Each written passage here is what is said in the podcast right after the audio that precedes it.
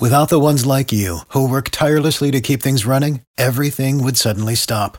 Hospitals, factories, schools, and power plants, they all depend on you.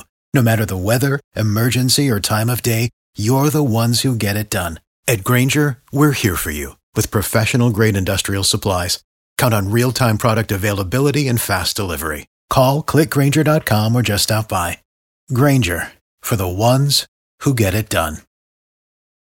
Hot 5, it is time for the 30th annual Louie Bing Track and Field Invitational Meet. And with us, we have the legendary coach, Calvin Jackson. How are you doing today? I'm doing very well. Family's doing well. The Louie Bing, in honor of the great legendary coach in the Hall of Fame, Coach Louie Bing passed a couple of years ago, but we're going to keep his legacy going by having this invitational track meet. Coach Jackson, those that don't know about the legendary Louie Bing and what he did for track and field in the state of Florida. Coach Bing has been a legendary track coach, and what he's done for track and field, winning 300 victories and three state championships. This Black History Month, I want to let the public know that he did something greater than what we see in the natural eye throughout the state, such as Coach Louie Bing partnered up with three other track coaches, a legendary coach James Day from Jacksonville Raines and Leroy Dan from North Dade. They petitioned the state of Florida High School Activity Association to participate in what we call the predominantly white conference. And we had two state championships. We had a white state championship doing segregation, and then we had a black state championship for track and field. Right. When that happened, they petitioned the state, and the state granted their petition. In 1967 was the last time we had a black and a white state championship in different conferences. And the 30th annual Louie Bing Track and Field Invitational takes place place in the month of February. Um, On what date? The 18th and the 19th at Traz Powell Stadium, 11860 Northwest 27th Avenue, Miami, Florida. The, the prelims on Friday, the 18th, will start at 10 o'clock, and the preliminaries on Saturday starts at 1 o'clock. And these are mostly high school age track and field athletes from around the state. Athletes, uh, girls and boys, track mainly out of Dade County, but we're going to have like 15 schools outside of Dade County from the west coast of Florida and Broward and in Palm Beach County. We have about 2,000 students. Wow, 2,000 athletes, and these are high school age students. And what events will you have in track and field? Field events, distant races, speed races? Uh, from the 100 meters to two mile, a mile, and the 4x400 feature the 4x400 and the 4x100, the 80 relays and stuff like that. The state course of events. More information about the Louie Bing 30th Annual Invitational Track and Field Meet. Coach Jackson, the contact number? Phone number 305 836 0991. 305 836 0991. The Director of Athletics is Andre Williams. The meet director is Carmen Jackson under the leadership of our principal, Dr. Bridget Tate White.